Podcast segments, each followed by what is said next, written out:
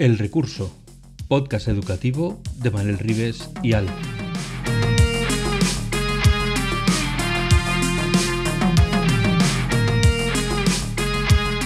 El Recurso es un podcast patrocinado por Golden Mac Edu, Grupo Catwin, tu especialista en soluciones pedagógicas Apple para el sector educativo.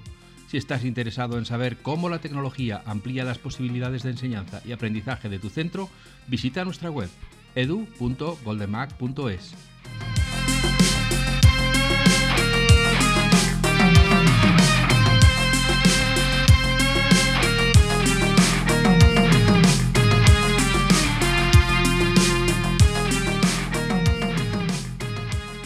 Bienvenidos a una nueva charla de El Recurso, el podcast sobre innovación en educación de Manuel Rives y Alf.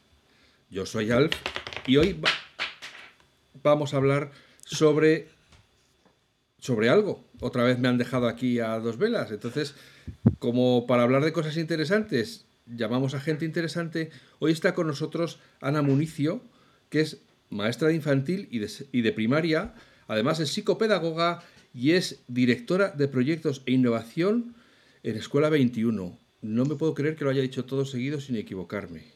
Bueno, vamos a saludar a Manel, que está ahí ya, ya sabéis cómo entra Manel en las charlas, y a Ana, y vamos a hablar hoy sobre innovación en educación.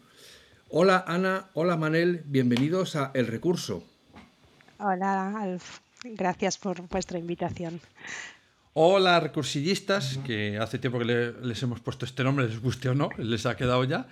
Eh, siempre digo que tengo el enormísimo placer de traer, pero es cierto, siempre eh, lo pensaba ayer cuando estaba haciendo mis notas mentales para hoy, de qué digo, qué dejo de decir, y me doy cuenta que al final. El problema va a ser el día que no lo digas. Sí, Se va a hacer un silencio incómodo. Sí, Hoy ha venido a hablar aquí este tío que no sé qué. No, pero. Ayer estaba pensando. Sí, estaba pensando que no siempre es el enormísimo placer, pero si hay una línea común a todos los que traemos es. Eh, porque me mola esa persona lo que cuenta o lo que hace, eh, o porque me mola donde trabaja, o las dos cosas o me parece que tiene algo que aportar. Entonces, mm, podemos decir que no hemos traído a nadie que no tenga nada que aportar. Y eso ya es un punto a favor. Pero hoy traigo a alguien con el enormísimo placer de presentar a Ana Municio, que nos conocemos de hace mucho tiempo. No sabría decir de cuándo ni de dónde, pero de hace mucho. Es como en el pasado remoto.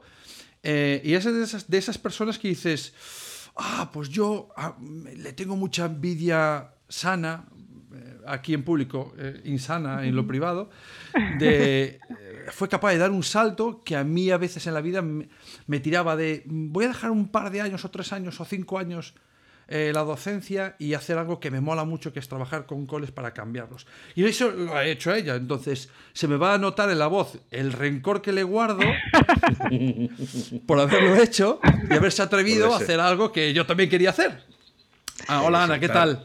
Hola Manel, pues nada, solo contarte que antes de dar ese salto tuve una temporada de intentar vivir en los dos mundos, un pie en el aula y un pie en la innovación educativa. Esta temporada me duró 11 años, o sea que fíjate, en todo este tiempo nosotros nos conocemos, hace más de 11 años, y, llegó un punto en el que estaba agotada, es decir, no se puede estar a, dos aguas, pero es verdad que tener el pie en el aula me servía mucho para no perder el punto de, realidad y, el, el, salto definitivo lo di por un momento de cansancio ya de, de cansancio y también de aprendizaje acumulado en el que dices, bueno, pues creo que puedo aportar un poquito más ya fuera del aula que, dentro, a pesar de que lo que aportaba en el aula me fascinaba. ¿eh?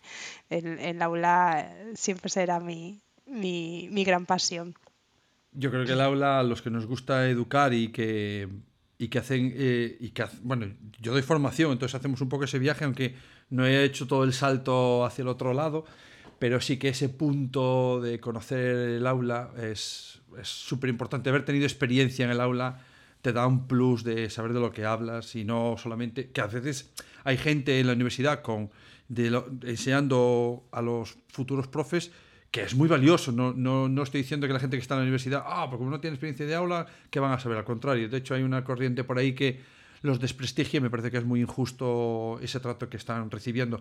Pero me faltaba una de las cosas que acabas de decir, que seguro que me lo vas a decir, pues es verdad, y es que al final das un salto porque tienes un proyecto súper chulo. El proyecto supongo que tira mucho.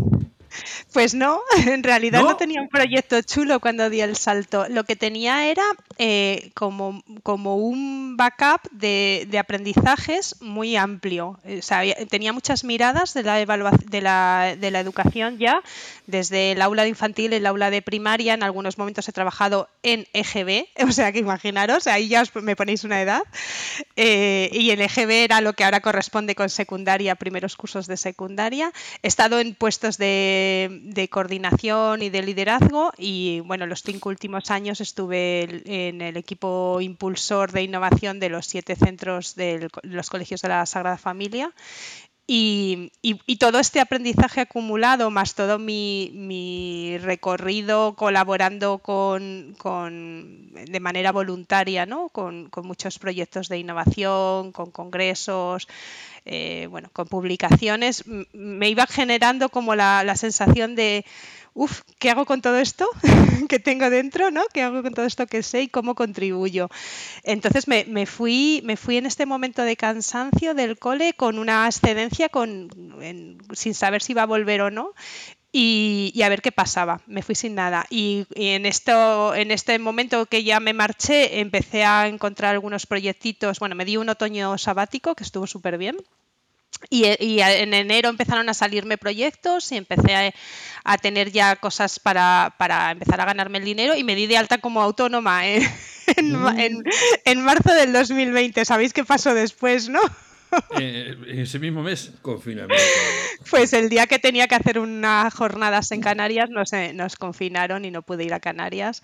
Y, y, me pegó un buen susto. Dije, ¿y ahora cómo pago yo mi cuota de autónomos? ¿no? Eh, esto, esto era, era, simplemente un susto momentáneo porque ha sido al revés. ¿no? El, la pandemia trajo una gran necesidad de formación de docentes, de, de, desarrollo profesional en cuanto a las competencias digitales y apareció por allí Alfredo Hernando diciéndome, Ana, tengo tanto trabajo que necesito montar un equipo y es como si te hubiera llamado Superman y te hubiera dicho, ¿quieres formar parte del equipo de los superhéroes educativos? Justice League. Ya ves, no, ni, es que ni le pregunté las condiciones, le dije que sí directamente, ¿no? Luego, luego me decía mi marido, haberle preguntado cuánto te va a pagar, ¿qué más da?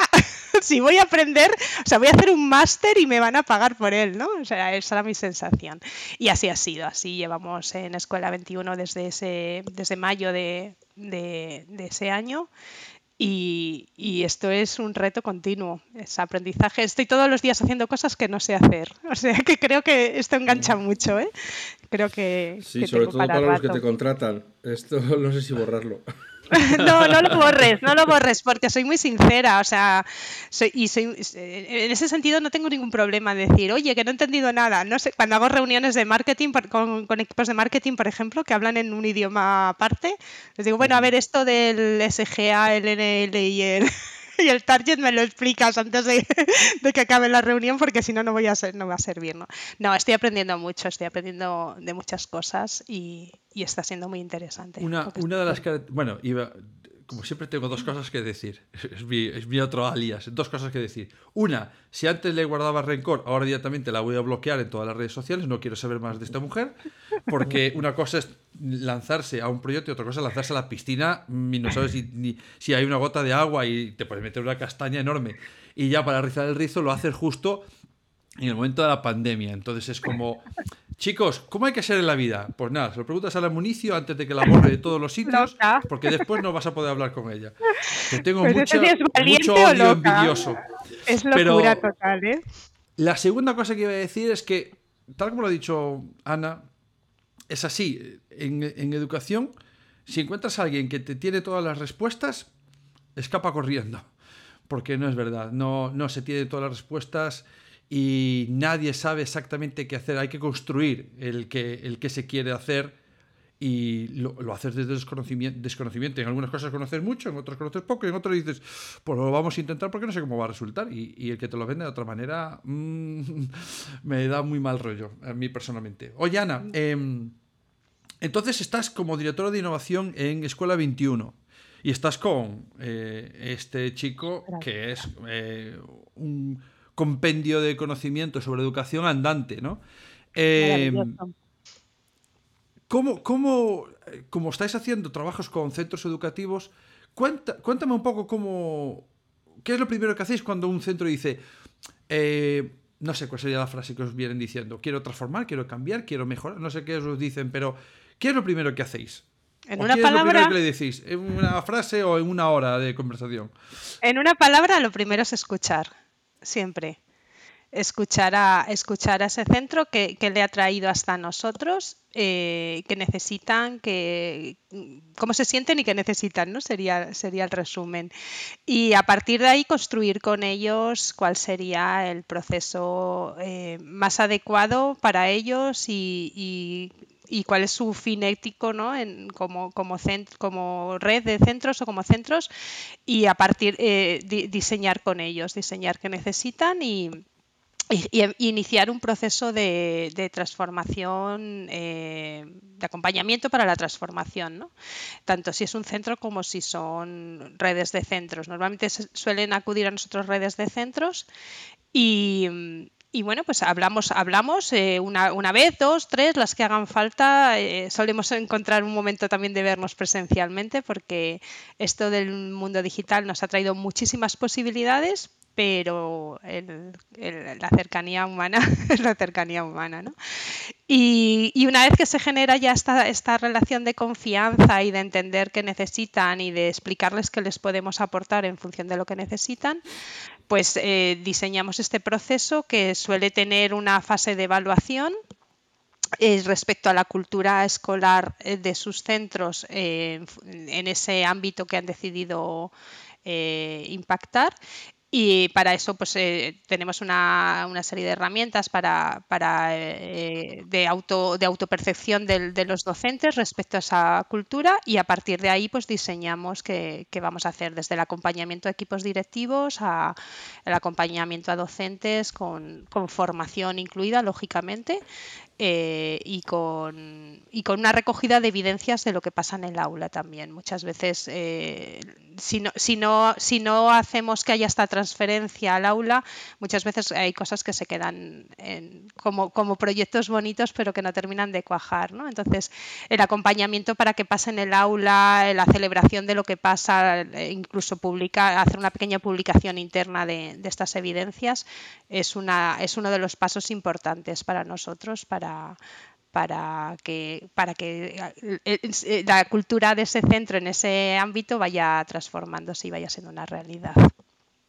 El, como has dicho antes, el desarrollo tecnológico, sobre todo desde la pandemia, ha sido exponencial, pero en tu opinión, ¿eso se ha, quedado plasmado en lo que sucede en el aula o es más em, cacharreo lo que sucede de lo que realmente se podría hacer? ¿O hay una osmosis real a, la práctica creo Que ha habido, creo que ha habido un, cambio de percepción importante ¿no? de, los docentes en cuanto a la importancia que tiene la, tecnología en la vida de los alumnos, eh, las posibilidades que ofrece la tecnología por ejemplo, nosotros, imaginaros, para dar formación a una red de centros, pues tiene que ser, eh, tiene que ser en, plataforma digital y online. Y siempre les digo, bueno, no os preocupéis que vamos a cambiar la cultura, por ejemplo, sobre evaluación, pero además la capa digital que se van a llevar los docentes va a ser, va a ser impresionante. Y no es una capa digital en una formación sobre competencias digitales, sino es una capa digital en, una práctica eh, de, cómo, de cómo colaborar de cómo participar en documentos, de cómo pensar juntos. Bueno, es muy desde el design thinking. Eh, ¡Hombre! lo que me gusta a mí el design thinking. Claro, es un acompañamiento desde de, diseñar y de pensar y de transformar, ¿no? Entonces, eh, la capa digital es imprescindible para estos procesos de participación. Eh, yo quería preguntarte una cosa que no sé si hago bien o hago mal, pero cuando a mí me llaman para participar en algún proyecto, eh, suelo hacer dos preguntas. Una que es qué es lo que necesitan y otra qué es lo que quieren. Porque hay veces que la persona o la, o la empresa o la institución sabe lo que quiere, pero no sabe cómo obtenerlo. hay veces que saben lo que necesitan, pero en realidad lo que quieren es otra cosa. Ven lo que, lo que les falta, pero en realidad en su cabeza, que el que quieres tiene un nivel aspiracional, tiene un nivel de imaginación de a dónde quieres llegar, que no es, solo ves eh, la meta, pero no ves el camino de cómo llegar, mientras lo que necesitas es, pues mira, aquí me faltan baldosas, necesito escalones, necesito un ascensor, necesito... ¿Cómo voy a llegar hasta la azotea? Bueno, pues... Entonces, muchas veces eh, saber lo que quieren te da un componente, un enfoque en el proyecto que si simplemente te atienes a lo que necesitan, pues es todo muy funcional, va a ser correcto, el resultado va a ser correcto, quería, pediste esto, esto es lo que te hemos dado, pero a lo mejor queda un nivel de insatisfacción eh, porque sí, pero ¿y esto ahora como, o sea, no, no, no veo cómo esto va a hacer que mi institución, mi empresa, no sé qué, brille o destaque, o, como tú dices la charla de marketing, cómo, cómo lo vendo esto, ¿no? Vale, hemos tapado el agujero, ahora vamos a hacer que quede bonito para que la gente lo vea y diga, ah, mira qué, bien lo han tapado. Pues esto, esto me parece súper importante, Alfie. Es, una, es, eh, es un acompañamiento que es necesario también en cuanto a mientras están pasando cosas con los docentes, que también estén pasando con los equipos directivos y con el equipo de titularidad, que suele ser el que se pone en contacto con nosotros, en esta práctica reflexiva de, de seguir construyendo que necesitan. ¿no? no solamente que quieren en el momento puntual, sino que necesitan y, y sobre todo cómo, cómo se va avanzando. Es decir, eh, no es eh, un avance solo a largo plazo, sino también ir viendo cómo podemos ir mejorando en el proceso, ¿no? Eh, esa evaluación formativa que, que, tanto, que tanto nos gusta, es una, es una de nuestras líneas ¿no? de transformación porque, porque la vemos un potencial muy grande, llevarla, llevar a la práctica real también con, con, los equipos con los que estamos trabajando y estar siempre tomando nota, información de lo que está pasando para, para reflexionar juntos y ir mejorando en el, en el día a día de lo que va ocurriendo. O sea, no esperar al final para evaluar, sino, sino estar eh, recapacitando todo el tiempo. Eh, podríamos decir que entonces que vuestro primer paso siempre es eh, más que dar, recibir input ¿no? de, de, de, los centros, de las personas, porque al final los centros son personas, quien no va a hablar son las paredes, son personas las que nos cuentan su historia y luego lo que hace es un proceso continuo de evaluación y reevaluación. Eso es. ¿Correcto? Eso es. Eh, desde eh, tanto digital como desde la visita a los centros también. Esto lo solemos dejar para el segundo año porque somos muy conscientes de que un cambio de cultura eh, respecto a una línea de transformación lleva su tiempo, entonces no tiene mucho sentido hacer una visita el primer año. pero ya en el siguiente año sí que sí que le, a ellos les da como mucho apoyo el que les visitemos y el que tengamos eh, esas reuniones en presencial con, el, con los equipos. Yo, no, no, me gusta decir equipo directivo porque no es realidad, suelen ser equipos impulsores que están, están eh, los equipos directivos con las personas que, que, más motivación tienen, con coordinadores o con personas que, que tienen ese, esa necesidad ¿no? de, de, innovar. Entonces, estos equipos impulsores, hacer esta práctica reflexiva en, en el siguiente año suele ser ser muy interesante para ver esto, ¿no? Que decía, que decía Alfonso, de dónde estamos, qué necesitamos, cómo seguimos. Eh, diríamos entonces que aparte de las personas que tienen la responsabilidad de esos centros o de esa red de centros, es muy importante detectar las personas que te pueden ayudar a hacer crecer, ¿no? sino detectar esos, esos agentes de valor añadido que puedan más diseminar la cultura de esa transformación es muy difícil eh, expandir. Esto es uno de los trabajos que les pedimos a, los equipos que nos contactan que hagan. O sea, que eh, les aconsejamos que, tengan ellos esa red de, impulso dentro de su propia red. Es una de las cosas que consideramos que son imprescindibles. Y me imagino que también llegáis a sitios donde os dicen que quieren empezar la transformación por el segundo piso y, que no han pensado que es que eso requiere primero cimientos, sótano, planta baja y les tenéis que hay una labor de decir, sí, sí, no, sí, yo te entiendo, pero eso ahora mismo no puede ser. O sea, primero hay que empezar por... Eh, esto como les, como les pedimos que hagan este retrato mm, eh, desde la autopercepción con una herramienta de evaluación inicial, eh, en, ese, en ese informe que les hacemos al principio ya, ya se ve por dónde empezar. Es decir, ellos mismos, ellos mismos se dan cuenta de, realmente mm, cuál es el punto gracias a este, a este pequeño informe que hacemos al principio, ¿no? de dónde se, dónde se sitúan y, y cuáles son los pasos lógicos para dar. Eh, entonces, eh, es que en, ese sentido tengo yo siempre muchas dudas de cuándo es la autopercepción, porque em, me conozco em, el, sesgo de, del cuñado, que se llama, el del Krug, no es un alemán, un austríaco, no me acuerdo cómo se llama, efecto del cuñado, que se suele conocer así, de la persona que, bueno, yo soy fantástico, yo hago esto, tal, tal, y tú dices, madre de amor hermoso. O sea, no tienes que bajar al sótano, es que debería... Y habrá los de, no, yo, nosotros somos súper humilde, que al final dices, no, pues está haciendo cosas guapas. Entiendo que el segundo es fácil decirle, venga, chaval, eh, que haces cosas de valor, pero al primero, ¿cómo le decís? baja, no estás tan arriba como tú crees. Bueno, esta herramienta de, autopercepción es anónima, entonces eh, no vamos a saber cuál es el primero y cuál es el segundo, y también da una libertad de contestar de una manera más, más sincera, ¿no? El que sea anónimo. Y luego, eh, bueno, estamos trabajando con, la Universidad de Salamanca para ayudarnos a validar estas herramientas y, tener mucho cuidado en, que, en que haya las mismas percepciones desde distintos puntos de vista de manera que se puedan detectar contradicciones.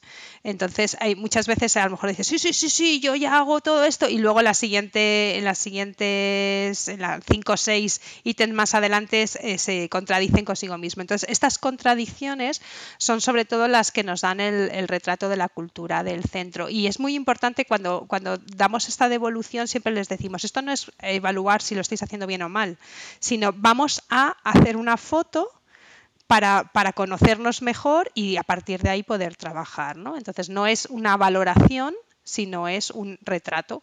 Y este retrato eh, nos ayuda mucho, tanto a nosotros como equipo que va a acompañar, como a ellos como equipo impulsor, a, tener una, realidad clara y un, y un, un punto de partida ¿no? para cada uno de los centros. ¿Y os habéis encontrado casos imposibles?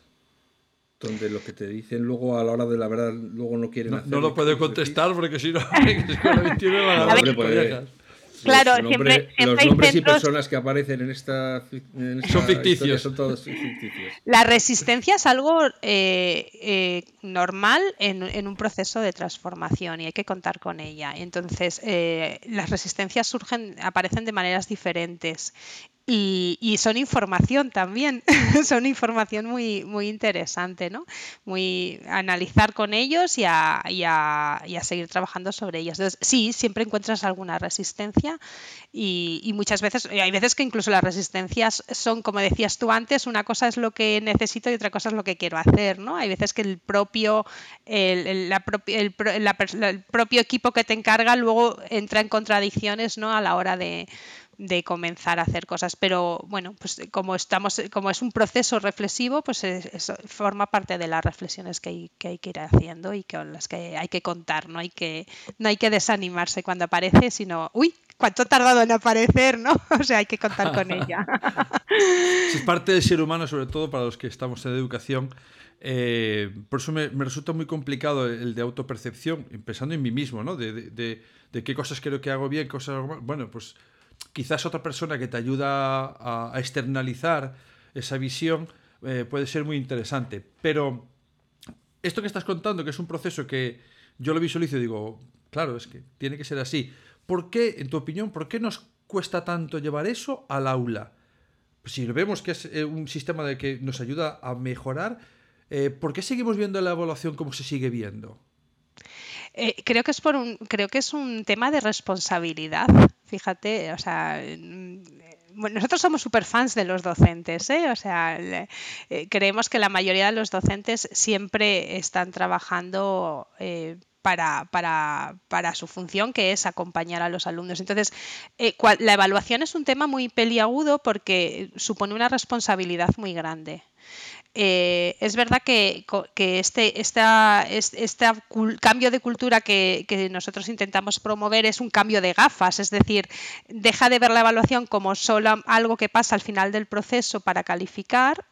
Evidentemente todos tenemos que calificar porque la función social de la evaluación es necesaria, pero hay un, hay un recorrido de acompañamiento pedagógico en el que la evaluación está involucrada en todo momento que, también le tienes que atender. ¿no? Y entonces e, este, esta mirada de eh, conviértete en jardinero y, cuida el crecimiento de todas, las, de todas las personas que tienes en tu aula y, utiliza el medio, arregla, o sea, quita barreras y utiliza, eh, em, em, convierte tu medio en un sitio donde se pueda crecer, eh, es imposible que alguien nos involucre, ¿no? Cuando lo, cuando lo, cuando lo dibujas de esta manera y cuando hablas de, una evaluación para, ser más inclusivos, una evaluación para atender a todos, eh, bueno, pues es, imposible que alguien nos involucre. Y, no, de verdad que no encontramos esa, eh, o sea, encuentras resistencias en cuanto a la que las personas son responsables y quieren hacer bien su función como docentes, pero realmente esto es mejora su función como mejora su desarrollo profesional. Así que ¿No crees también que, el, sistema, aunque nos eh, intente, voy a utilizar la palabra vender, entre comillas, la, evaluación formativa, que creemos en ella, la evaluación formativa, cualitativa, creemos en ella, pero el sistema, eh, en tu opinión, ¿no, crees que está como vendiendo esto, pero al mismo tiempo le falta, como decía Alfonso, todos los escalones en el medio para llegar a ella. Es decir, si, si, al final te toca dar la, nota, la, beca por una nota media eh, y resulta que, claro, al profesor se le, se le complica muchísimo la cosa porque el inspector de turno le va a pedir los exámenes, que va a ser mucho más fácil para filtrar las, las responsabilidades, eh, ¿no estamos eh, hablando dos lenguajes a la vez y pegándose? Hay, además hay un proceso que es bastante complejo, ¿no? este proceso de cómo calificar competencias. Es que son como, es un poco incluso contradictorio, ¿no? Vamos, a, vamos a, aprender y a desarrollar las competencias de nuestros alumnos y a la vez tengo que calificar cada una de las competencias. Y, el proceso en sí de calificar competencias es, es embarroso, es decir, eh, cómo pondero, cómo, cómo lo meto en el Excel, cómo, cómo enlazo los objetivos con, las tareas competenciales para que me salga la ponderación de la, competencia. Este, este proceso es complejo y yo entiendo perfectamente, porque además es que yo lo he vivido, yo me he peleado con mi tablet para hacer estos, estas, eh, estas hojas de cálculos para poder ponderar, ¿no? Eh, vamos, entiendo al, profesorado y dice, pero ¿por qué me lo pones tan difícil? ¿no? ¿Y, por qué, y, y viven esta contradicción, ¿no? Vale, vamos a lo cualitativo, pero a la vez necesito que lo cualitativo se convierta en, cuantitativo para, calificar.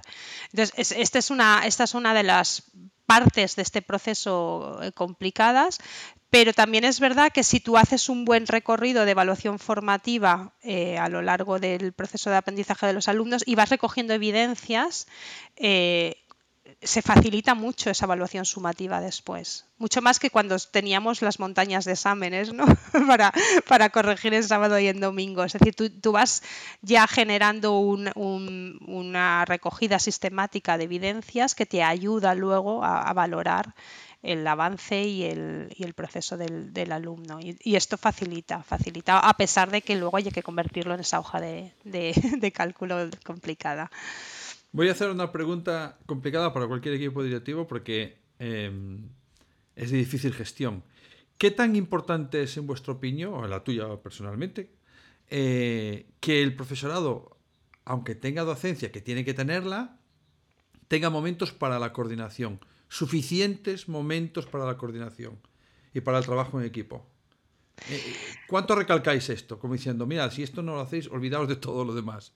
¿O no? Eh, eh, vamos, yo, yo, lo considero imprescindible. Cuando he, cuando he estado en ese puesto de, en, los centros en los que trabajaba de, de, impulsar la transformación de, los, de los siete colegios, eh, una de las cosas que quisimos eh, instaurar eran los tiempos de reflexión pedagógica. Es decir, no puedes, como docente, no puedes hacer, hacer, hacer, hacer incluso añadir, añadir, añadir. En algún momento te tienes que parar y decir, vale, de lo que hacemos, a lo mejor, a lo mejor hay cosas que las podemos eh, dejar de hacer, no este semáforo de qué tenemos que seguir haciendo, qué podemos dejar de hacer y qué tenemos que modificar.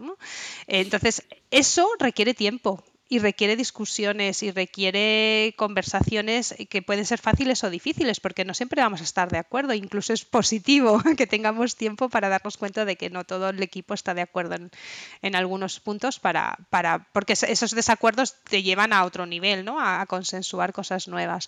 Entonces, creo que eh, muchas veces se han planteado los procesos de formación como recibir desde fuera sin, sin, generar tiempos para repensar lo de lo que ya tenemos o lo que ya hacemos o, lo de fuera, cómo lo integramos, cómo hacemos esa transferencia. Entonces, eh, en, nuestros, en nuestros procesos de formación, en, procesos de acompañamiento, dentro de la formación tenemos tiempos en los que potenciamos que los equipos reflexionen y que hagan esa transferencia y, y, también recomendamos que, que, en sus... Sabéis que los colegios normalmente tienen un día a la semana en los que hay clases en los que se trabaja juntos, pues que haya estos tiempos de, pararse y pensar o, de pararse y modificar o de pararse y diseñar, porque el rol de diseñadores es, es, una de las cosas súper interesantes ¿no? de, las transformaciones. Em, de nuevo, dos cosas voy a decir. Eh, una de ellas es que una de las frases más bonitas que a mí me encanta escuchar es eh, los diseñadores de experiencias de aprendizaje. Me parece eh, de un cambio de paradigma mental tremendo, eh, más de lo que la gente piensa. Y segundo, que es curioso que en, los, en las dinámicas de activas de aprendizaje, como el famoso PBL, la BP aquí, o el Challenge Based Learning, siempre se enfoca muchísimo la importancia en dar tiempo para reflexionar al alumno. Y luego resulta que nosotros no nos damos tiempo para reflexionar como equipo de a dónde vamos, qué estamos haciendo, cómo ha resultado esto. Em, ¿Por qué no hacemos una programación en vertical y este contenido que aparece por aquí, estas competencias, las, las podemos ver cómo van de primero hasta sexto o en secundaria y nos, nos estamos pisando todos sin preguntarnos? Y luego los niños dicen, sí, esto lo vi el año pasado, pero ahora me han añadido además los, los ovovivíparos o, o los reptiles. Esto yo lo vi cuatro veces y no nos, y no nos hablamos. Y esto va muy en cadena con algunas cosas que nuestros anteriores invitados han dicho, en especial nuestro querido amigo Javi García, de aquí de, Galicia, que, que, invitaba muchísimo a reflexionar para poder cambiar algo. Y yo lo resumía en una frase que es que en el cole filosofamos muy poco. Y hay que filosofar más sobre la educación y a lo mejor atender menos a el disfraz de carnaval, que está muy bien, pero carnaval hay muchos y el cole se nos pasa por encima y no, no cambiamos nada. Y además hay una cosa que es muy interesante, que cuando das estos tiempos de, y espacios para la reflexión, eh, emergen talentos individuales entre los profesores que, si no existen estos espacios no van a emerger y que, que eh, a los equipos directivos también les da la oportunidad de conocer motivaciones, talentos y, riqueza, ¿no? recursos humanos que tienen, capital humano que tienen dentro de su cole, que, además hay que atenderle, porque estas personas con inquietudes eh, tienen una gran riqueza que aportar y que si, y que si esas inquietudes no se atienden, eh, pueden llegar a una frustración y, a incluso a marcharse. ¿no? Entonces, eh, eh, creo que estos momentos de reflexión potencian que se puedan compartir cosas que se saben, que, encuentren este espacio las personas que, tienen estas inquietudes y que, y que conozcamos mejor también, nos conozcamos mejor como equipo. Em, esto va a parecer así como muy obvio, pero es increíble que algo tan sencillo como a las personas hay que dejarlas crecer y el dejarlas crecer te va a hacer crecer a ti como institución, es indudable y que nos cueste tanto eh, delegar muchas veces desde los equipos directivos, muchas veces también por miedo, porque esa responsabilidad que dices tú, ¿no? De, ah, uff, ¿y qué va a pasar? ¿Qué me van a decir desde arriba?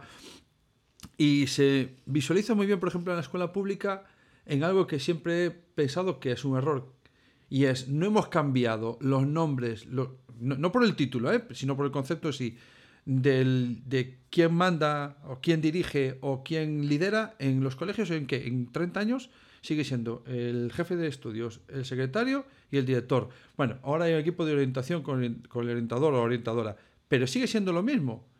No hemos repensado la escuela de qué necesitamos en la escuela, qué, qué agentes nos pueden, qué personas tienes en el cole. No, ahora tienes un coordinador TIC. ¿Qué hace? ¿Qué puede hacer? ¿Qué margen de maniobra le das? Eh, ¿Qué, funciones están, eh, están pensadas para esa persona? Que muchas veces se, se, dan funciones así, ¿no? De, venga, coordinador TIC, y, pero no te delimitan, no te dicen qué, esperan de ti. esto esto lo he vivido yo, ¿no? He sido coordinadora TIC sin saber qué tenía que hacer. Entonces, eh, bueno, invéntatelo, vale, muy bien, pero, pero si me lo invento, también eh, eh, acompañarme en lo que me invente, ¿no? Entonces sí que es muy importante el, y sobre todo los márgenes de maniobra que tienes, porque eh, justo en el ejemplo que acabas de poner de coordinador TIC, es, vale, pues coordinador TIC es, vamos a implementar los elementos tecnológicos dentro de la experiencia de aprendizaje y de enseñanza. ya, pero lo vas a hacer con esto, con esto, con esto y con esto. Ya, pero que hemos diseñado, ah, me da igual, lo haces con esto, con esto, con Entonces ya me estás coartando en vez de dejarme crecer. Quiero decir que, tal como lo planteas, me parece muy rico porque no, no hay órdenes solo hacia abajo, sino que también desde abajo se generan oportunidades hacia arriba para que escuchen los de arriba. Si no, es muy difícil que realmente suceda una mínima transformación eh, que dure en el tiempo. Eh, no te voy a preguntar cuánto hace falta, porque entiendo que estos son, en principio son procesos sin fines, porque nunca acabas de mejorar, porque siempre tienes que hacer cosas para seguir. Pero ¿Cuándo, eh, qué, es lo que visualizáis para que digáis, vale, ya tienen la primera piedra? Ya no es como los niños que andan andar solos, pero y dices, bien, vamos encaminados. ¿Qué, ¿Qué es lo que veis vosotros que pasa en el cole? Digáis, vale, ya han llegado a la primera meta volante? Pues eh, tampoco llevamos tanto tiempo en Escuela 21, ¿eh? que llevamos, llevamos apenas tres años como, como empresa, o sea que, los recorridos todavía no han sido largos. Eh, yo creo que, yo creo que, que esa autonomía en cuanto a esa organización interna de, del cambio cultural y de ya lo que estábamos hablando ahora mismo, ¿no? El, que, veas un liderazgo distribuido, que veas eh, esa capacidad de, y sobre todo que entiendan que la transformación es continua, es decir, no, creo que haya un fin, e, es un proceso, ¿sabes? por ejemplo, en los procesos de, inclusión hay una cosa que a mí me gusta mucho y es que la inclusión no es un fin, sino que es un proceso. Nunca vamos a ser suficientemente inclusivos, siempre puede llegar un reto nuevo, ¿no? Pues creo que en, cuanto al resto de líneas de transformación es, igual. Entonces, ¿Cuál es la diferencia? Pues que el centro ya sea capaz de, organizarse internamente para, mantener esta cultura de cambio continua y, estar eh, alimentándose. En ese sentido, nosotros visualizando qué puede pasar con los centros a los que acompañamos, lo que vemos también es que eh, el acompañamiento puede ser distinto y que incluso pueden eh, hasta las redes de, colegios acompañarse unas a otras y visualizamos como un ecosistema, ¿no?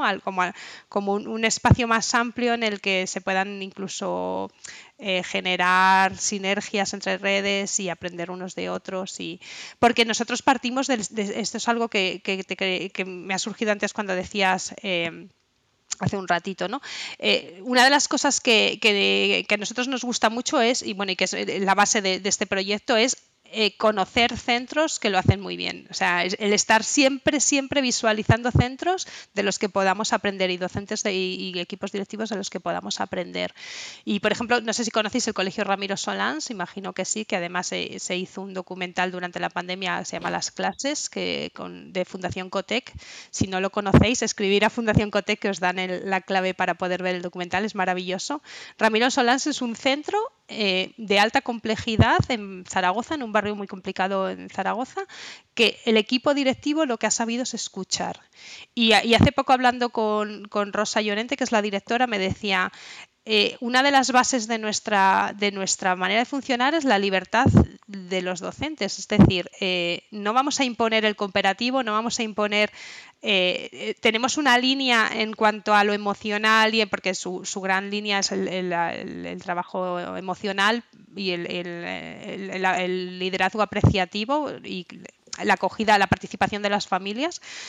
Eh, han cambiado por completo el ambiente del centro, han reducido por completo la, conflictividad y tienen, un, tienen una comunidad preciosa. Os, aconsejo muchísimo que la conozcáis. Y una de las cosas que hacen es esto, es decir, pues venga, vamos a escuchar cómo quieren los profes trabajar y el que quiera trabajar en codocencia, el, curso que quiera trabajar en codocencia, trabaja en codocencia.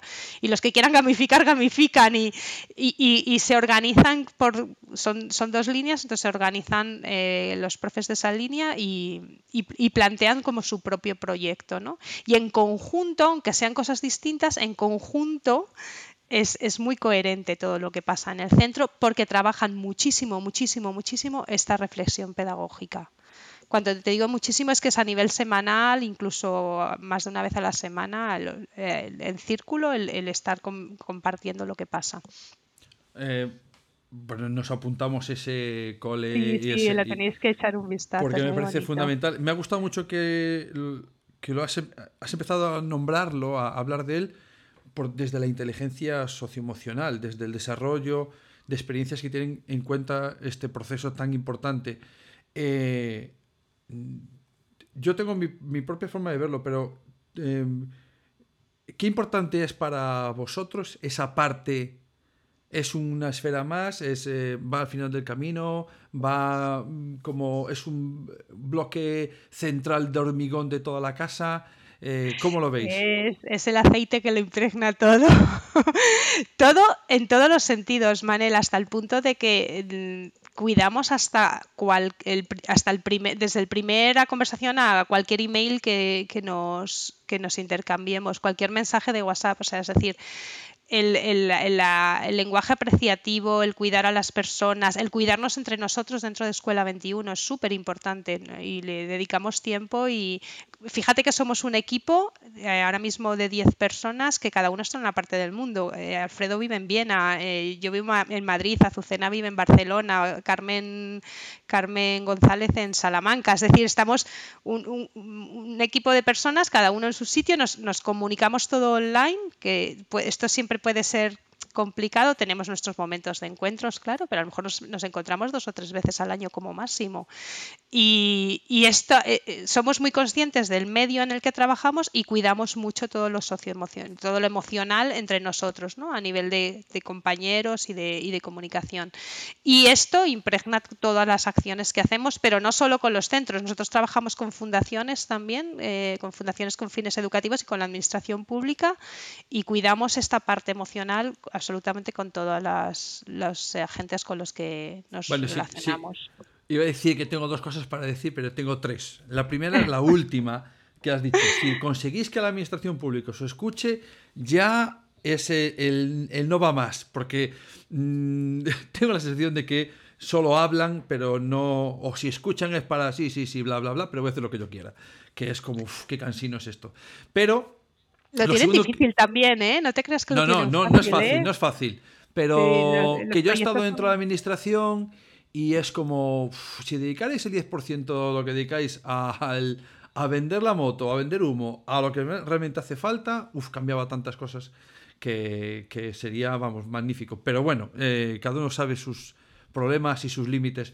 Lo segundo, que si tenéis un sitio para un becario, yo me apunto. Mm, ah, tenemos becarios, tenemos becarios. y tenemos red de colaboradores, además, Manel. Bueno, mira, pues ahora mismo te voy a invitar a una cosa. Ah, en directo. ¡Oh, cómo mola! el 9 de marzo, mírate el 9 de y Alfonso también, si quiere. ¿eh? Esperar un momento que pongo música de ambiente y así. Venga, ¿en serio? Yo ya estaba bailando. No, en serio, o sea, tenemos, tenemos como, o sea, nuestra, nuestra visión es mucha gente eh, sumando, ¿no? Entonces, eh, eh, ahora mismo estamos haciendo por primera vez un proyecto propio que es una serie de encuentros para aprender y pensar qué es esto de los ecosistemas de transformación, ecosistemas educativos. Entonces, hemos hecho el primer encuentro en, en febrero y, el, y ahora en, en marzo, en, febrero, finales de enero creo que fue, y ahora en marzo hacemos el segundo encuentro. Entonces, estás invitado, si puedes, el 9 de marzo a sumarte a este. Además, es un proceso de design thinking, con lo cual lo vas a reconocer súper guay. Me encanta. Y, y es, eh, son procesos que, que, estamos invitando a, la gente con la que trabajamos, más a gente que se podría sumar y a, y a, y a personas que, que, sintonizan con nosotros para aprender juntos. Porque, oye, a lo mejor algún día somos un ecosistema, pero primero tendremos que entender qué es esto de un ecosistema. Exactamente. Entonces, eh, estamos invitando a, a personas que sí saben lo que es un ecosistema, que nos inspiren y después trabajando en un proceso de, reflexión y, surgirá una publicación de todo esto. Así que si te apetece eh, venirte a esto, como primer acercamiento, eres, eres, Ya me estás mandando la información, porque ya se me, te lo juro, se me ponen los pelos mm, de punta solo de pensar. Disfrutamos mucho, ¿eh? Disfrutamos mogollón de las cosas que hacemos. ¿Es online o...? Online, estás... Alfonso, puedes venirte también si quieres, este, de verdad. Ah, eh, lo que os digo, que no, no solo, no, de oyente no hay, aquí el que viene participa. en Escuela 21 todo el mundo participa. hay una primera, hay un primer conversatorio y luego ya es un proceso de participación. Pero bueno, lo que, lo que voy es que aprendemos mucho. O sea, una, uno de nuestros lemas, ya te he contado un lema que es cuidarnos y el segundo es estar siempre aprendiendo, ¿no?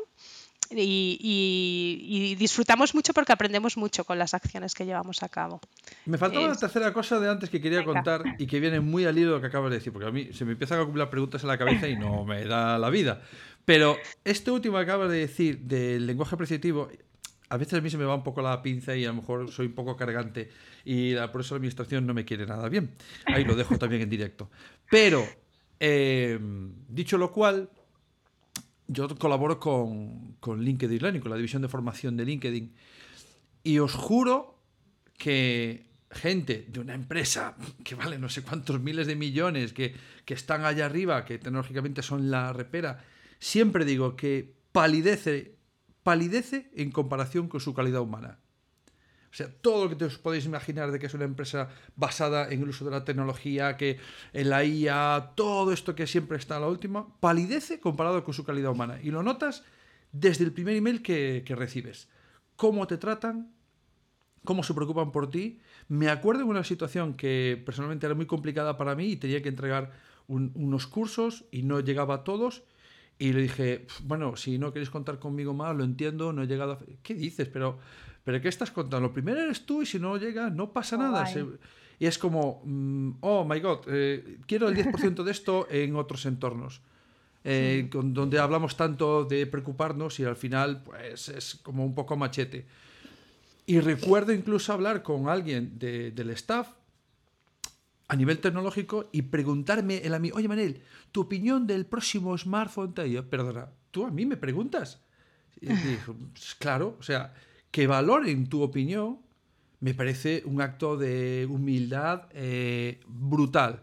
Y por eso va muy ligado a lo que cuentas de, mira, aquí aprendemos todos. Eh, y si no lo entiendes así, es que no, no, estás entendiendo el concepto de ecosistema y no estás entendiendo el concepto de que acompañamos. Acompañar no significa que yo sé más que tú, sino que yo voy a poner situaciones en las que tú vas a tener que repensar, buscar soluciones, eh, ver aristas que antes no eras consciente de ellas pero no significa que yo tengo las respuestas y que te las voy a echar encima. Eso Guay, en estos procesos se, te abren a ti que estás acompañando una de ventanas nuevas, que es tremendo, es agotador, porque cuanto más, cuanto más ventanas se abren, más te das cuenta de la de cosas que no sabes y que te quedan por aprender. Mira, un, un, efecto secundario mm, en mi cerebro de Escuela 21 es que eh, tengo tantas ventanas abiertas que no soy capaz de, de, de terminar las lecturas necesito porque tengo la cabeza como una centrifugadora. Bienvenido al club, creo que tengo como 15 libros todos. Este lo compro, este lo compro, este lo compro. Y se me van acumulando más rápido de lo que lo leo. Hay, un nombre, hay una palabra japonesa para eso, ahora mismo no me acuerdo porque tengo muy mala memoria, pero te la buscaré y te la enviaré. me interesa saberla porque así puedo poner la excusa. Yo sufro de eh, lo que sea. Eh, eh, y ya está, queda muy bien. Ah, ¿Es una enfermedad? Sí, sí, para mí es una enfermedad muy grave porque nunca llego. Yo eh, quería poner eh, un poco también eh, el acento o saber cómo funciona el tema económico. O sea, un centro te llama y dice, ay, que yo quiero transformar mi centro y vosotros llegáis y le decís, bueno, pues mira, te va a costar esto. Y él dice, ¡Hal! No sabía. lo, gestionamos todo a través de los créditos de formación. Eh, los créditos de formación que tienen los centros educativos se gestiona todo a través de, esos créditos. Con lo cual eh, lo pueden eh, bonificar a través de Fundae después, así que no suele haber problema en ese sentido y bueno, pues en función también de los presupuestos que tengan, pues vemos que hay, cuáles son las acciones eh, que podemos ofrecer. Normalmente hacemos más de lo que de lo que cobramos, porque somos tan apasionados, pero, pero se gestiona todo a través de los créditos, con lo cual es, es posible. Bueno, para seguramente muchos que están escuchando eh, los colegios concertados y los colegios privados, eh, parte de la nómina de cada docente y parte de lo que se paga pues va a formación, que si tú en ese trimestre no realizas formación, se la queda el Estado, por decirlo así fácil. Seguramente es más complejo, pero para resumirlo de forma sencilla. Lo cual mm, depende de la cantidad de volumen que tengas de personal contigo, pero, pero siempre tienes dinero para dedicar a formación. Y a mí me parece una forma muy interesante, es decir, no te voy a cobrar X, sino que a partir de, este dinero que tienes, pues vamos buscando qué hacer. Y, todos los coles tienen Claro, y todos los coles tienen. Luego está la administración pública que da su formación y ahí, otra vez en directo voy a decir que no me gusta cómo se hace. Entiendo que se haga así porque hay un control absoluto y yo creo que lo de absoluto está siendo cada vez más, más constreñido, más, más agobiante y no deja a los coles un poco crecer.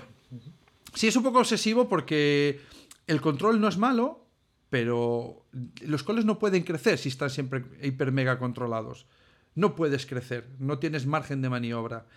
Eh, y yo creo que esta forma de, plantear, tenéis esta cantidad de dinero de formación, diseñar vuestra transformación, diseñar y que con este dinero se pueda decidir qué hacer o qué quiere ser o por dónde empezar o hacer un plan a varios años, me parece mucho más rico para el propio centro y para el docente que va a buscar, lo que decía antes Ana, ¿no? Vas a encontrar talentos en tu centro que a lo mejor no, no lo conocías porque la situación no daba para eso, y el momento que aflojas la cuerda del cuello, dices, ostras, no solo respiro, sino que además quiero crecer. Y ahí aparece gente mm, fantástica. Es un pequeño ejemplo de cómo hizo, por ejemplo, Richard Gerber en su famoso cole de Grange, Town, que le llamó al, al, instituto en el que estaba, y le dijo a cada profe qué es lo que le molaba. Dijo, ah, mí me gusta teatro, me gusta pues vas a dar tus clases, pero desde el teatro. Tú vas y de repente empezaron a aparecer una serie de talentos entre los profes que hicieron crecer eso de forma exponencial. Lo que me cuesta es eh, que muchos coles lo puedan ver así, que tengan esa visión. Bueno, los coles no, las personas, al final somos personas los que tenemos esa visión, ¿no?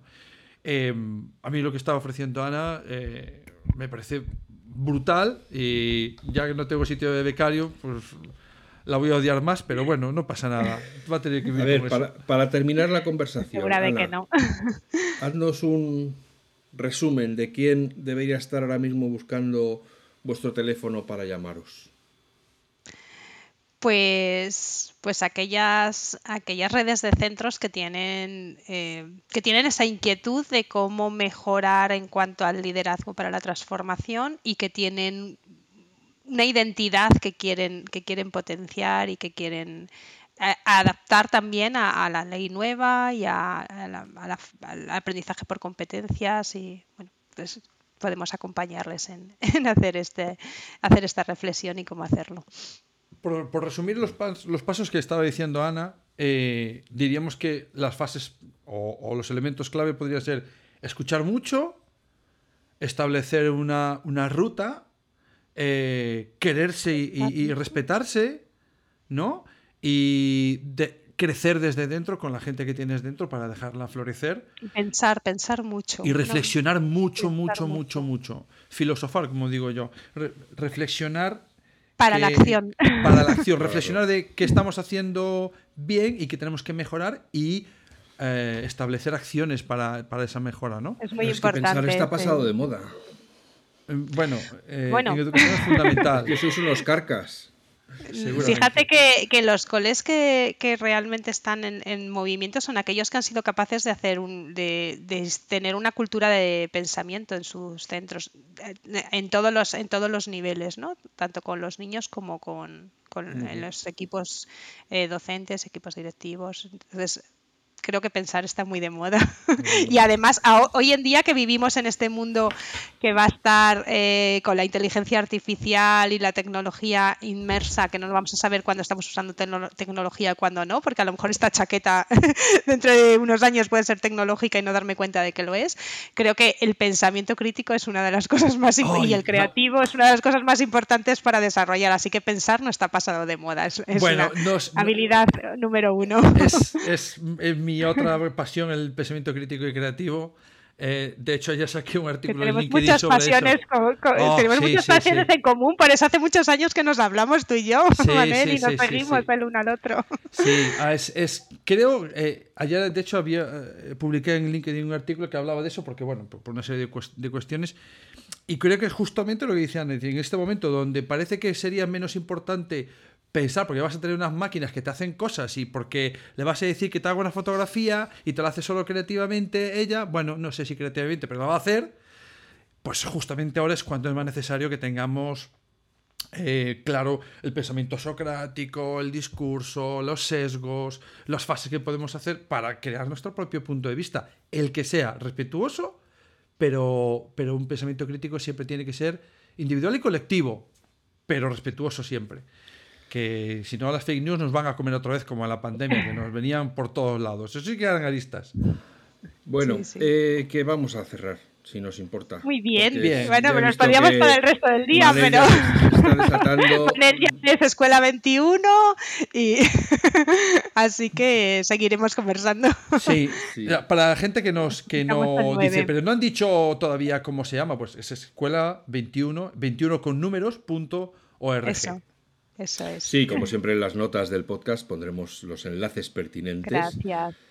Y, también, no, gracias a, ti, Ana, por haber encontrado este rato para venir a hablar con nosotros, a, a decirnos que en este camino de transformación, de búsqueda, no sé si de la verdad, pero por lo menos del futuro, de, cómo acercarnos de una manera más honesta a la realidad que viven aquellos eh, que nos han sido encomendados, eh, pues que no tenemos por qué hacer el camino solo, que hay gente que está dedicada expresamente a ayudarnos a encontrar esas respuestas que estamos buscando y a transformar nuestro centro de manera que cuando salgamos del centro salgamos con la barbilla alta, la sonrisa en la cara, diciendo estoy orgulloso de mi centro, me gusta ir a trabajar. Lo que hago, lo que hago a diario como mola, ¿no?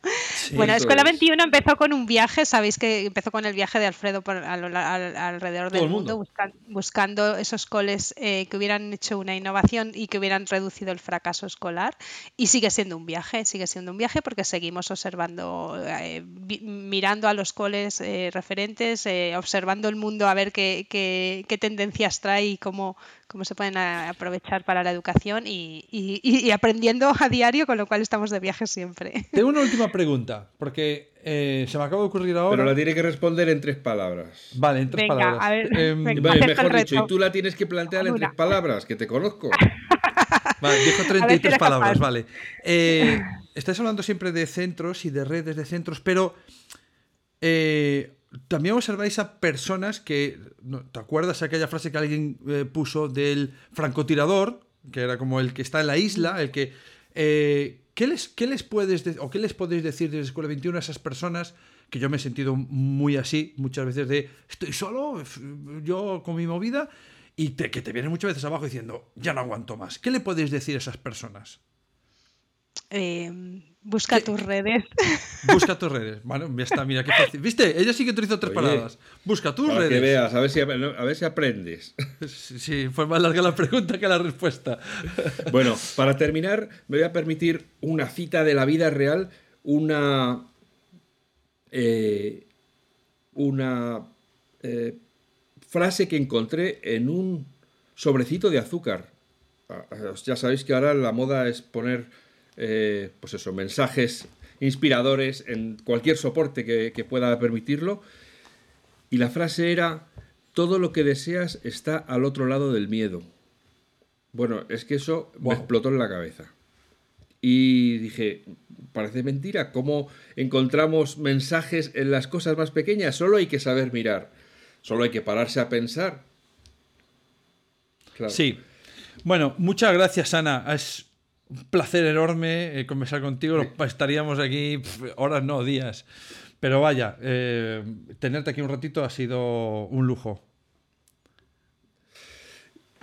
Y Sí, es, es, un espacio de libertad, porque si no, a Manel le habrían detenido hace tiempo. Vamos a ver, a vosotros, recursillistas que estáis ahí semana tras semana escuchando estas charlas sobre innovación en educación, sobre gente que inquieta, que mentes inquietas que están haciendo cosas por impulsar la educación, agradeceros, por supuesto, la fidelidad. Esperamos que os, haya, que os hayamos entretenido y que incluso que, hayamos abierto, como dice Ana, nuevas ventanas y esperamos escucharnos de nuevo eh, otra vez la semana que viene. Gracias. Podcast patrocinado por Golden Mac Edu, Grupo Catwin, tu especialista en soluciones pedagógicas Apple para el sector educativo. Si estás interesado en saber cómo la tecnología amplía las posibilidades de enseñanza y aprendizaje de tu centro, visita nuestra web edu.goldenmac.es.